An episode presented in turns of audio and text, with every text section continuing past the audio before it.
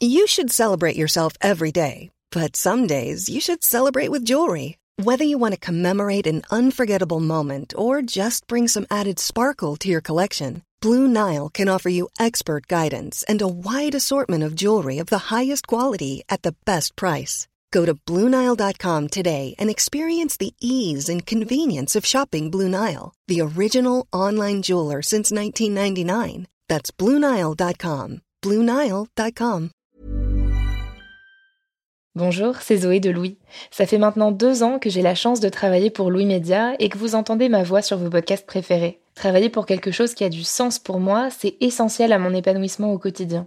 Et vous, comment se passe votre relation au travail? C'est plutôt épanouissant et enthousiasmant ou plutôt boulot ventre et démotivation Si vous êtes dans le deuxième cas et que vous comptez chaque semaine le nombre de jours qui vous séparent du week-end ou des prochaines vacances, je vous recommande plus que jamais le parcours Chance, partenaire d'émotion. Chance est une communauté d'entraide professionnelle pour aider chacun et chacune à trouver sa place dans le monde du travail. La communauté Chance a une méthode unique qui a fait ses preuves. La première étape, c'est celle du bilan de compétences. En trois mois seulement, vous allez pouvoir redéfinir vos objectifs pro et renouer avec ce qui vous anime vraiment, avec l'aide d'un coach professionnel qui vous sera dédié. La deuxième étape, c'est celle du passage à l'action. Une fois votre projet défini, toute la communauté Chance sera à vos côtés pour donner vie à votre projet. Un collectif hyper engagé, prêt à vous épauler et à vous ouvrir son réseau. Si ce message résonne en vous, je vous invite à vous rendre directement sur le site chance.co pour faire le point gratuitement avec un conseiller et changer ce qui ne va pas ou plus dans votre vie pro. Bonne écoute Louis.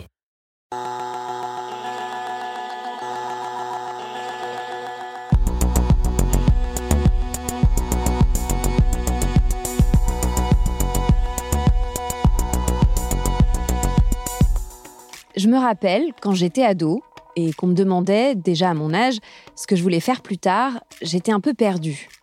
Au fond de moi, j'avais déjà cette idée de faire du journalisme, mais j'en étais pas convaincue.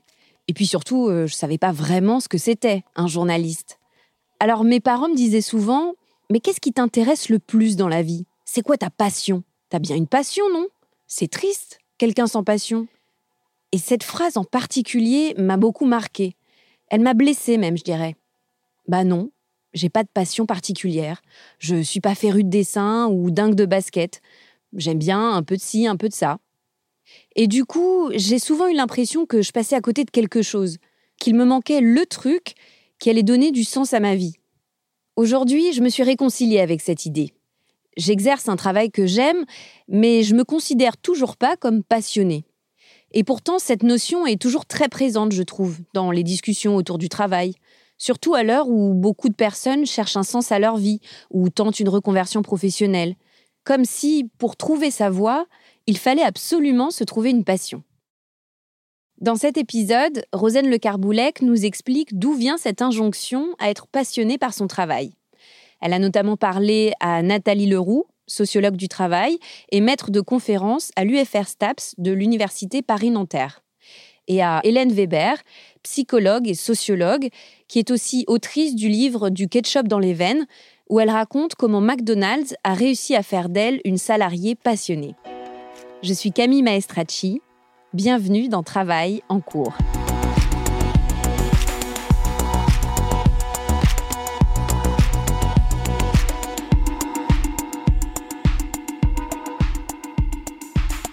En tant que journaliste, j'exerce ce que certains et certaines appellent un métier passion. En tout cas, c'est ce qu'on m'a souvent dit, même si je ne le considère pas forcément comme tel. Mais c'est quoi, au juste, un métier passion? Associer travail et passion, c'est interroger les intersections de deux univers qui paraissent n'avoir que peu de choses en commun. C'est ce qu'on peut lire dans Le Travail passionné, paru en 2015 aux éditions RS.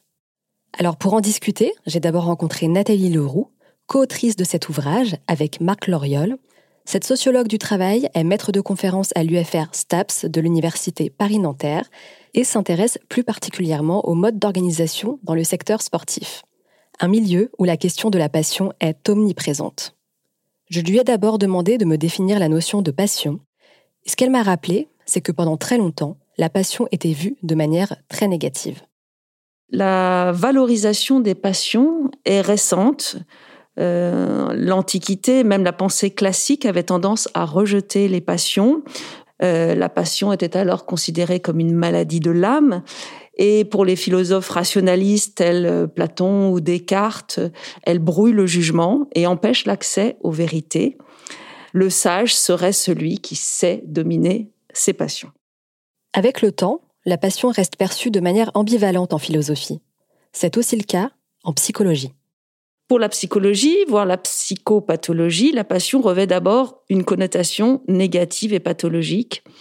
Si elle est excessive, elle peut épuiser les réserves d'énergie et de motivation du salarié, par exemple, et le conduire, pour se protéger, à développer une attitude cynique d'ailleurs envers son activité. L'approche psychologique de la passion, qui domine aujourd'hui, c'est celle de Robert Valéran, dont m'a parlé Nathalie Leroux. Il est professeur de psychologie à l'Université du Québec, à Montréal. Il distingue les passions harmonieuses des passions obsessives. Selon lui, la passion harmonieuse, c'est quand une activité occupe une place importante dans notre identité, mais pas démesurée. Elle va avoir des effets positifs sur notre performance, sur nos relations sociales, sur notre bien-être. À l'inverse, la passion obsessive, elle, elle prend trop de place dans l'identité, elle résulte d'une pression interne et pas d'un libre choix. Elle peut mener à des conflits entre les différentes sphères de vie de l'individu, à des expériences négatives pour l'individu, mal-être, frustration, activité compulsive, épuisement, blessure, maladie, conflit avec les autres, etc.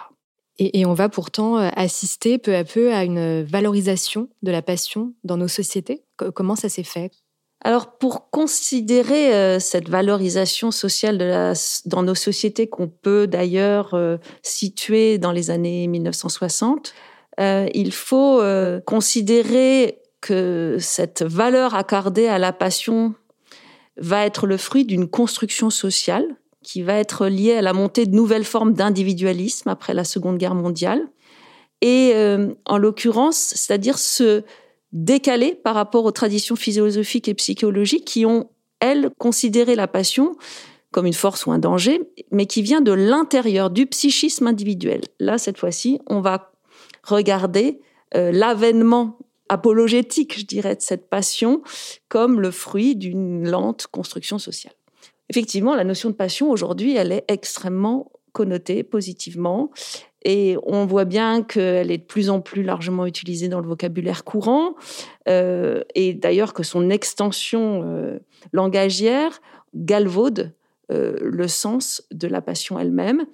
Et on voit également, et cela depuis, ça remonte aux années 70, que le, le terme fait également l'objet d'une forte valorisation dans la publicité, qui va flatter à tout va les passions joyeuses pour convaincre le client.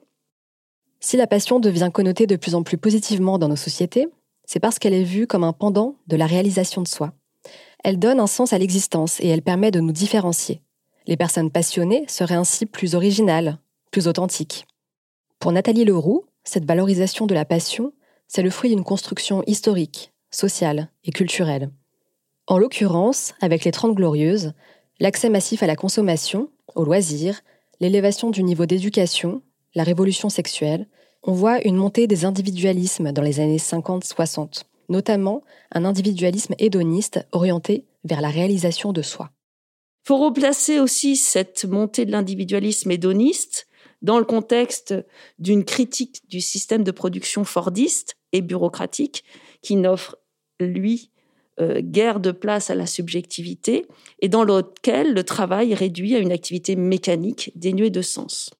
Ce que Nathalie Leroux m'explique, c'est qu'initialement, cette idée de passion comme manière de se réaliser s'ancre surtout dans les loisirs, qui sont en pleine expansion à l'époque.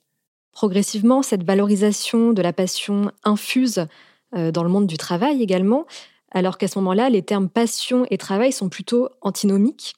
Euh, le travail est d'abord synonyme de nécessité, de contrainte, voire de torture, si on se rapporte à l'étymologie latine du mot. Euh, comment la passion a-t-elle été peu à peu érigée en valeur professionnelle? Cette valorisation désormais d'ailleurs très étendue de la passion au travail comme source d'épanouissement de soi, elle émerge on peut le dire à partir des années 1980.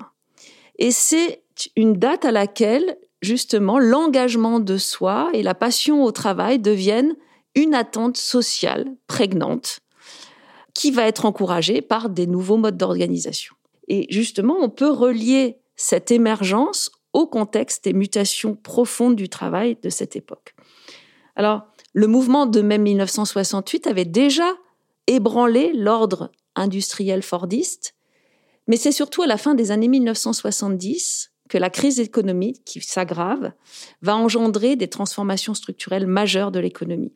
Alors du coup, à partir des années 80, de nouvelles solutions ont été recherchées en termes d'organisation de travail et de management, en lien aussi avec les évolutions technologiques, et qui vont conduire à des grandes transformations structurelles du capitalisme, notamment en France, avec délocalisation de la production, débureaucratisation des structures, réduction du niveau, du nombre de niveaux hiérarchiques, décentralisation des processus de décision, euh, un fonctionnement par réseau, par projet beaucoup plus horizontal, afin que les structures soient plus flexibles et qu'elles s'adaptent à un environnement de plus en plus turbulent.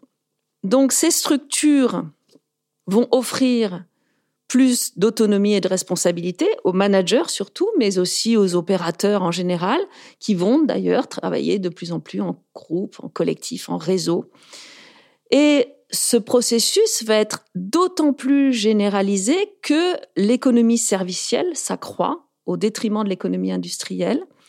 Et cette économie euh, qui repose sur des relations de service repose sur un travail relationnel qui va comporter une forte dimension psychologique et où l'individu est sommé de se mettre en scène. Dans cette nouvelle économie, donc, la création de la valeur repose de plus en plus sur la mobilisation des savoirs des travailleurs, sur la qualité de leurs échanges, sur leur initiative et sur leur implication subjective. Alors, les entreprises, euh, comme vous le dites, vont, peu à peu euh, investir cette passion des salariés. Pouvez-vous décrire euh, en quelques mots les, dispositifs par lesquels on va valoriser l'engagement des individus dans leur travail?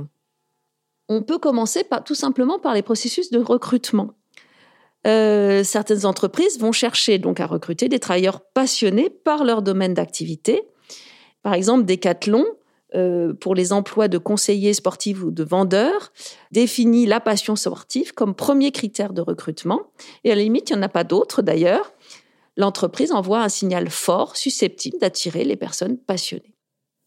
En envoyant ce message fort, Decathlon va attirer des personnes passionnées et qui seront très réceptives à des politiques de RH ou de management qui mobilisent cette passion. Il y a aussi les formations, qui sont toujours l'occasion d'exalter les valeurs de l'entreprise en lien avec la passion. On peut parler aussi de l'évaluation, des modalités d'évaluation. L'entretien individuel peut reposer par exemple sur une évaluation des plaisirs et des plaisirs dans ces différentes missions. On trouve ça chez Decathlon par exemple. On voit bien ici l'accent mis sur les émotions, la dimension subjective au travail et, et l'importance qu'elle revêt aux yeux à la fois de l'employeur et du salarié. Certaines entreprises peuvent également déployer toute une rhétorique euh, qui mettent en scène la passion. Alors, par exemple, les entreprises à vocation sportive développent une rhétorique sportive, vont mobiliser à souhait des métaphores sportives, la référence à l'équipe sportive, on forme une équipe, aux victoires, aux records, en lien, par exemple, pour évoquer le dépassement du chiffre d'affaires par rapport à l'année précédente, vont évoquer aussi, vont mobiliser les notions de performance, de dépassement de soi, de référence aux champions, etc. Dans quel secteur professionnel la passion est-elle davantage valorisée Et y a-t-il à l'inverse des secteurs euh, qui échappent totalement? Alors effectivement, il y a des secteurs qui se prêtent davantage à la mobilisation euh, de la passion. Alors on va trouver dans ce cas-là des entreprises qui touchent aux loisirs en général, la culture, la mode, les jeux vidéo, le sport, le tourisme notamment et puis éventuellement à des domaines qui peuvent être, pour une raison ou une autre, valorisés socialement. On pourrait évoquer les nouvelles technologies, mais aussi euh, l'aéronautique, euh, l'aérospatiale, mais aussi des métiers qui touchent euh, à la relation, le service à la personne, etc. Tous ces secteurs, finalement, peuvent faire un lien avec la passion au travail et on voit que certaines entreprises vont l'exalter vont exalter la passion des salariés pour ces activités afin de les faire adhérer au projet de l'entreprise et qu'ils investissent leur subjectivité au travail. Et puis, il y a aussi d'autres secteurs qui sont plutôt imperméables à cette valorisation de la passion au travail. Je pense notamment à certaines industries manufacturières peu robotisées, à certains secteurs de l'agroalimentaire dans lesquels on trouve beaucoup de travail à la chaîne, mais aussi à certaines activités de service également taylorisées et qui reposent éventuellement sur un travail peu qualifié, où la relation avec les clients est assez faible, le travail est peu qualifié, impersonnel, réduit souvent à une composante physique euh, matérielle. Mais néanmoins, même dans ces secteurs, a priori peu propices à l'enrôlement des subjectivités, et je pense par exemple à la restauration rapide, bien on voit que certaines entreprises développent des logiques de responsabilisation, d'appel à la subjectivité, pour les managers en particulier.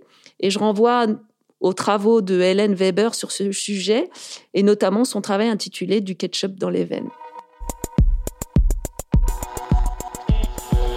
Hélène Weber est psychologue et sociologue. Quand elle était étudiante, elle a travaillé durant deux ans à McDonald's. De cette expérience, elle a tiré une thèse, résumée dans un ouvrage, Du ketchup dans les veines, où elle raconte comment McDonald's a réussi à faire d'elle une salariée passionnée. Dans la préface, le sociologue Vincent de Gaulle-Jacques, qui était son directeur de thèse, écrit Elle raconte comment l'immersion dans l'entreprise s'est renversée, au sens où elle s'est retrouvée immergée par l'entreprise avant de tenter de se dégager de son emprise, puis d'essayer de comprendre pourquoi et comment elle avait pu se laisser prendre et adhérer avec tant de passion à un travail somme toute peu exaltant. J'ai interrogé Hélène Weber pour comprendre. Se souvient-elle précisément du moment où elle s'est sentie immergée par McDonald's?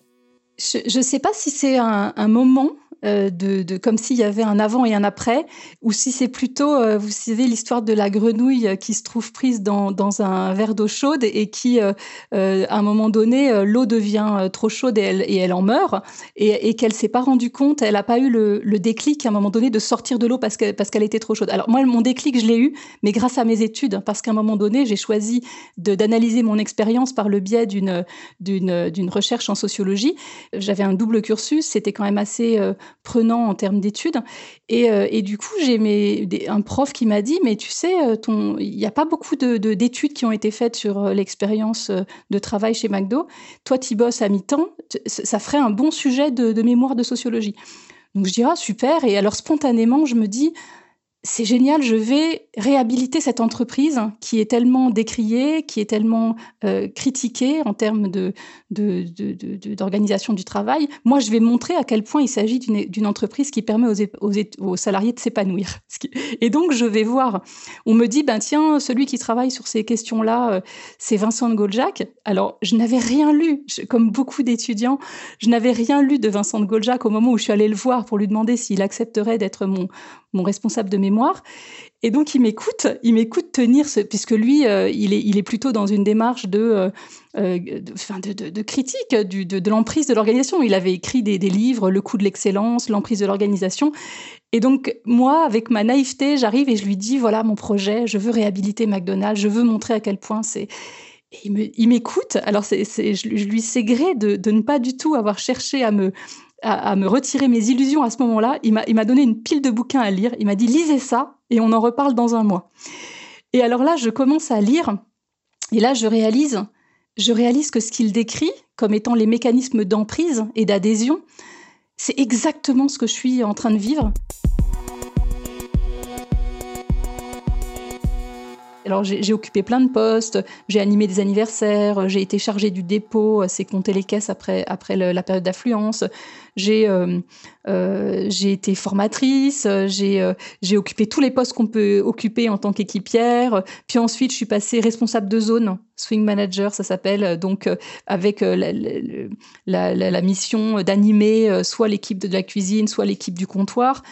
Et puis, et puis voilà. Et puis au bout d'un moment, je, je, alors il y a aussi le fait que parallèlement, je, je faisais euh, mon étude dans mon master sur McDonald's et que j'ai déconstruit euh, en quoi je pensais être complètement libre dans, dans, les, dans, dans mon implication.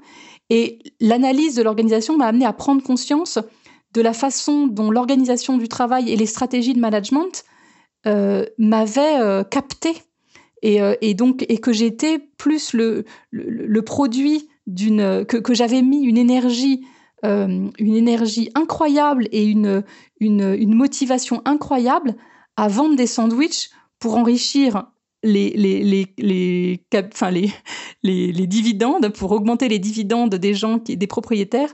Et, et je me disais, mais finalement, tout, est-ce que, enfin, tout d'un coup, je me suis quand même posé la question, mais à travers cette, cette recherche, de, euh, du sens que ça avait pour moi de mettre mon énergie, mon intelligence euh, au service d'un tel projet.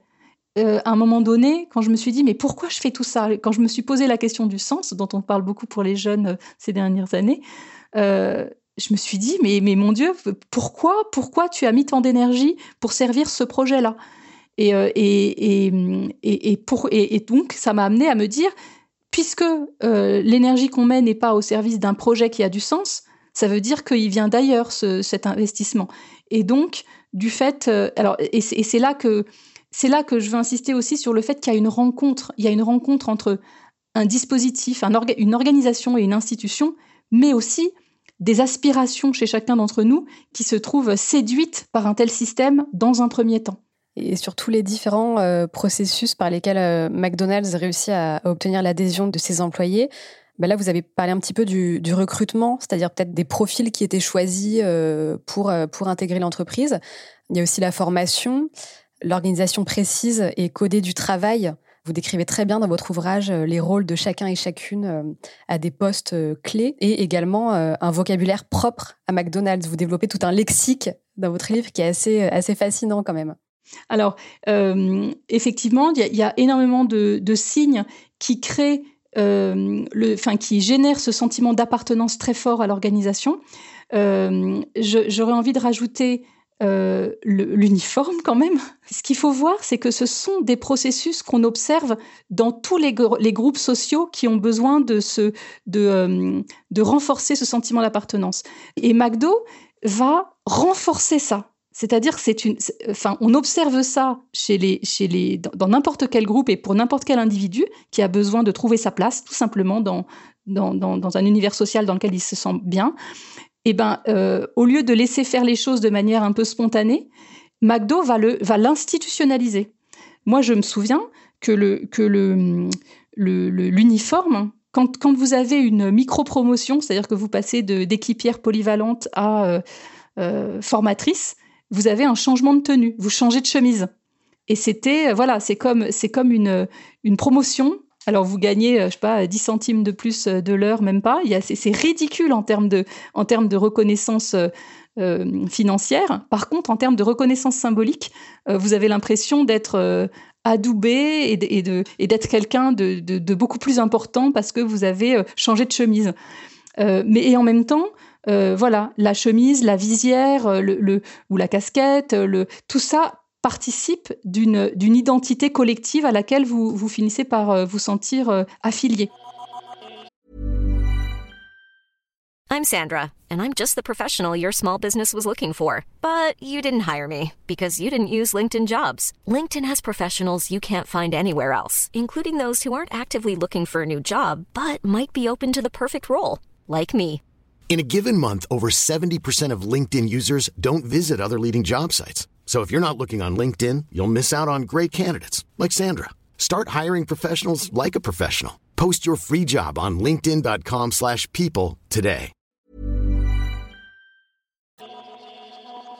Il y a aussi, je, je, raconte les marques, les stigmates qu'on peut avoir euh, physiques, qui sont des sources de, de, de, valorisation et de reconnaissance. Je me souviens d'une fois en, en salle équipier où euh, une personne dit oh là là je me suis brûlé en faisant les frites ou les et, euh, donc il lève euh, sa manche.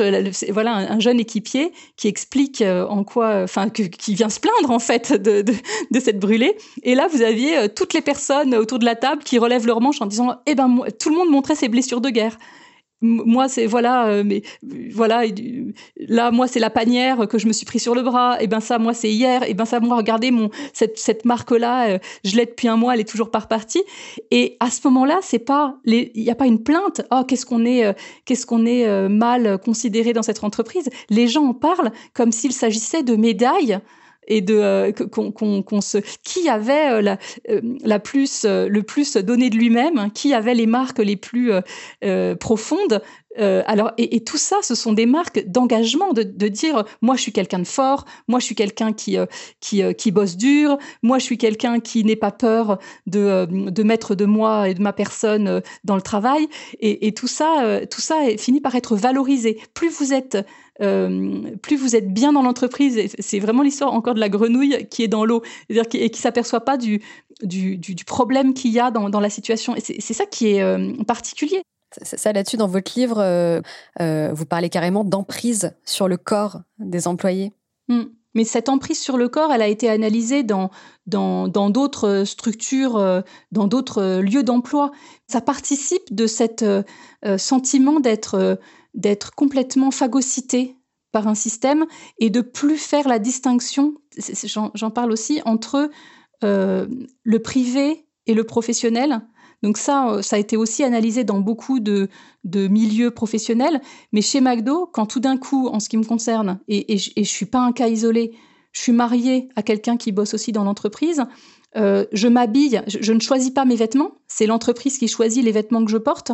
Euh, je, ramène l'odeur, une odeur très forte à la maison de, la façon dont, enfin, à, travers les vêtements. j'ai des horaires qui changent tout le temps. Parfois, je travaille, euh, je commence à 7 heures, parfois, je, termine à 2 heures du matin. Et tout ça, euh, toutes les personnes qui travaillent avec des heures décalées euh, expliquent à quel et décalées et surtout qui changent. C'est-à-dire que les gens qui bossent à plein temps, ils ont un jour, leur, jour de repos, c'est lundi, mardi. La semaine d'après, c'est samedi, dimanche. la semaine d'après, c'est le vendredi. C'est-à-dire que vous n'avez plus un rythme qui vous permet d'investir des activités hors de l'organisation. Hélène Weber pointe aussi des techniques de management chez McDonald's qui vont provoquer l'engagement passionné dans l'entreprise. Ça, c'est aussi une stratégie managériale chez McDo. C'est que quoi que vous fassiez, vous êtes remercié, vous changez la poubelle, merci. C'est comme ça que les managers sont formés. Euh, euh, ah, t'as bien bossé ce midi, tu peux faire ça. Ah, c'est super, t'as super bien nettoyé euh, la plonge. Est-ce que tu peux venir faire les frites maintenant? Ah, c'est super pour les frites. Donc c'est soit de l'évaluation formative, soit de, de, la reconnaissance. Donc soit on vous, on vous donne un conseil pour que vous, vous puissiez vous améliorer, soit on vous, soit on vous reconnaît c'est une machine à reconnaissance, le management chez McDo. Et, donc, vous avez des gens qui, voilà, qui lâchent leurs études et qui acceptent de se mettre corps et âme au service de cette structure. Par contre, ensuite, euh, vous lui êtes euh, affilié et il faut euh, faire en fonction de ce qui vous est demandé et, sans, questionner ce qui vous est demandé. Parce que le seul projet, c'est de faire toujours plus de chiffre d'affaires, toujours plus de marge, euh, et, donc de mettre toute votre énergie et votre intelligence au service de cet unique projet, enrichir les actionnaires en bout de chaîne. Les entreprises ont en effet tout intérêt à mobiliser ou à créer une passion des salariés pour leur travail. C'est également ce que la sociologue Nathalie Leroux m'a expliqué. Alors il est certain que les organisations ont beaucoup à gagner ou à investir ou à miser sur la passion des salariés, sur euh, l'exercice d'un travail vécu sur le mode passionnel. Et cela peut avoir de nombreux effets bénéfiques pour les entreprises ou autres organisations d'ailleurs. Le moteur de la passion transforme tout d'abord, je dirais, le rapport au travail des salariés passionnés. Donc à la limite, l'individu ne considère plus son activité comme un travail, c'est-à-dire comme une contrainte extérieure, puisque l'activité est librement choisie et euh, cela est d'autant plus fort quand le travail est associé à une activité de loisir, pratiquée par plaisir et dans laquelle on, s'épanouit. Et puis, pour l'entreprise, le fait que ses employés partagent une passion commune a aussi ses avantages. Dans une organisation, le partage d'une passion commune, nourrie notamment par une pratique commune, sert de ciment au groupe. Elle permet de souder les équipes et d'euphémiser aussi les liens hiérarchiques. Par ailleurs, un personnel qui adhère au projet de l'entreprise, qui converge avec sa passion, sera a priori peu enclin à remettre en question, à critiquer, à s'opposer à la politique de l'entreprise, voire à se syndiquer. Le rapport passionnel au travail, qui met l'accent sur le plaisir, la réalisation de soi au travail, a tendance par nature à reléguer au second plan ce qui relève de l'intérêt, qui sinon pervertirait la logique de réalisation de soi. On voit bien dans certains secteurs de loisirs, comme le sport par exemple, que le taux de syndicalisation est assez faible, que les entreprises cherchent à limiter l'engagement syndical des salariés en brandissant l'idéologie sportive et la passion au travail pour contrer toute velléité d'opposition.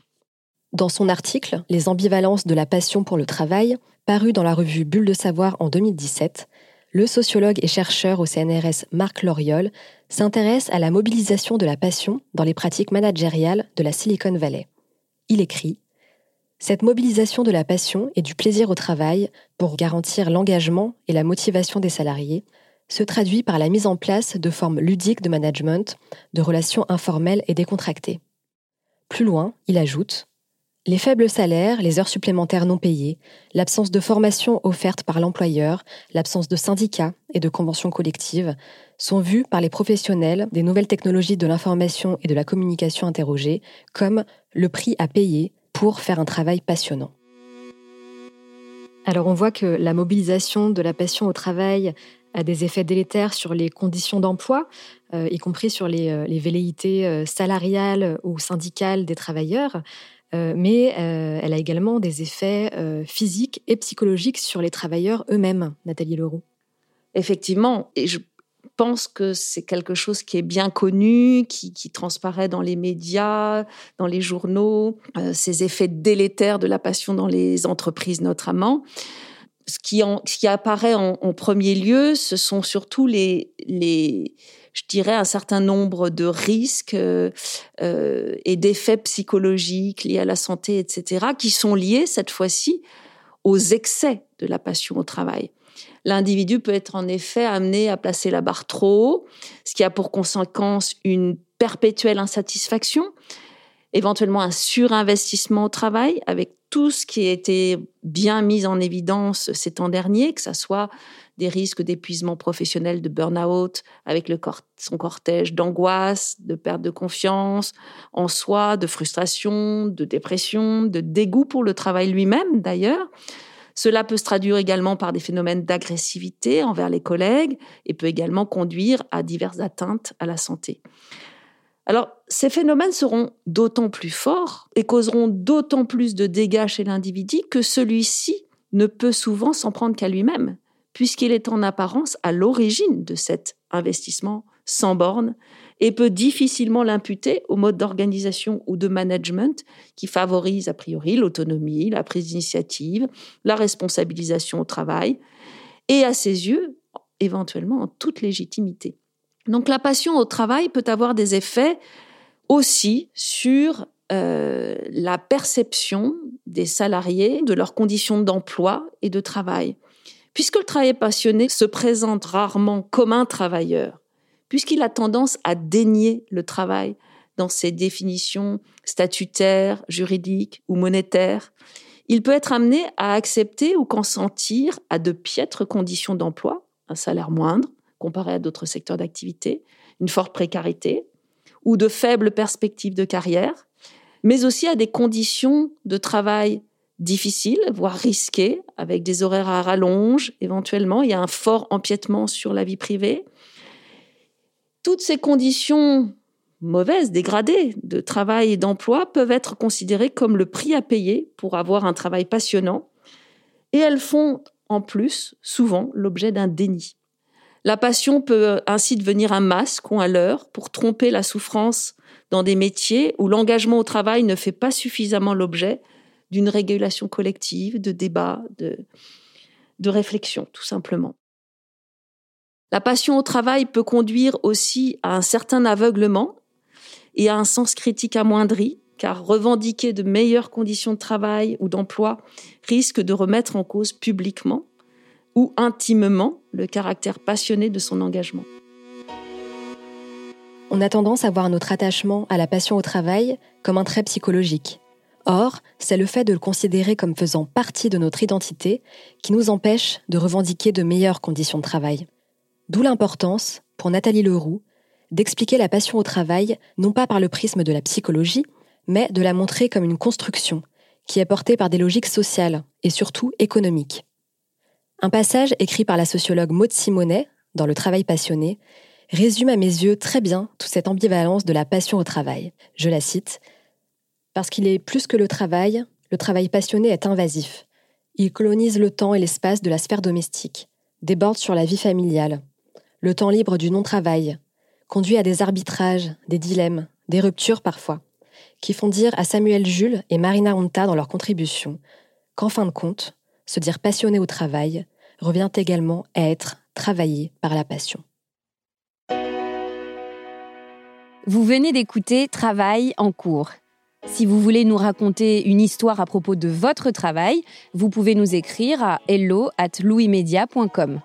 Cet épisode a été réalisé par Rosane Le Carboulec, Louise Emerlet est chargée de production, Cyril Marchand était au montage et à la réalisation, la musique est de Jean Thévenin et le mix a été fait par Olivier Baudin. Marion Girard est responsable de production et Maureen Wilson, responsable éditoriale. Mélissa Bounois est à la direction des productions et Charlotte Pudlowski à la direction éditoriale. Vous pouvez nous retrouver là où vous avez l'habitude d'écouter vos podcasts, Deezer, iTunes, Spotify, SoundCloud. Vous pouvez aussi nous laisser des commentaires et des étoiles. Et si l'épisode vous a plu, n'hésitez pas à en parler autour de vous. Et si vous aimez ce podcast, découvrez les autres podcasts de Louis, Émotion, le Book Club, Fracas, Passage. À bientôt!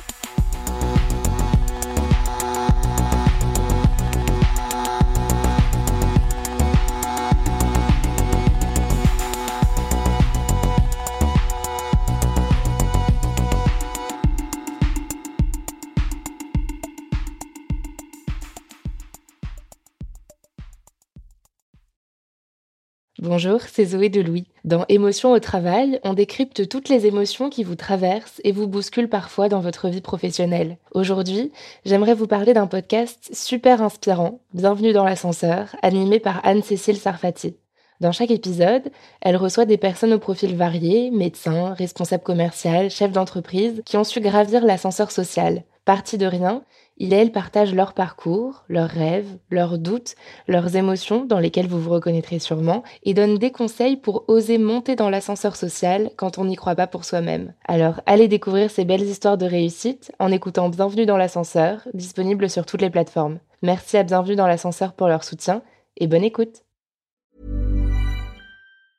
Mom deserves the best, and there's no better place to shop for Mother's Day than Whole Foods Market. They're your destination for unbeatable savings, from premium gifts to show-stopping flowers and irresistible desserts. Start by saving 33% with Prime on all body care and candles. Then get a 15-stem bunch of tulips for just $9.99 each with Prime. Round out Mom's menu with festive rosé, irresistible berry chantilly cake, and more special treats. Come celebrate Mother's Day at Whole Foods Market.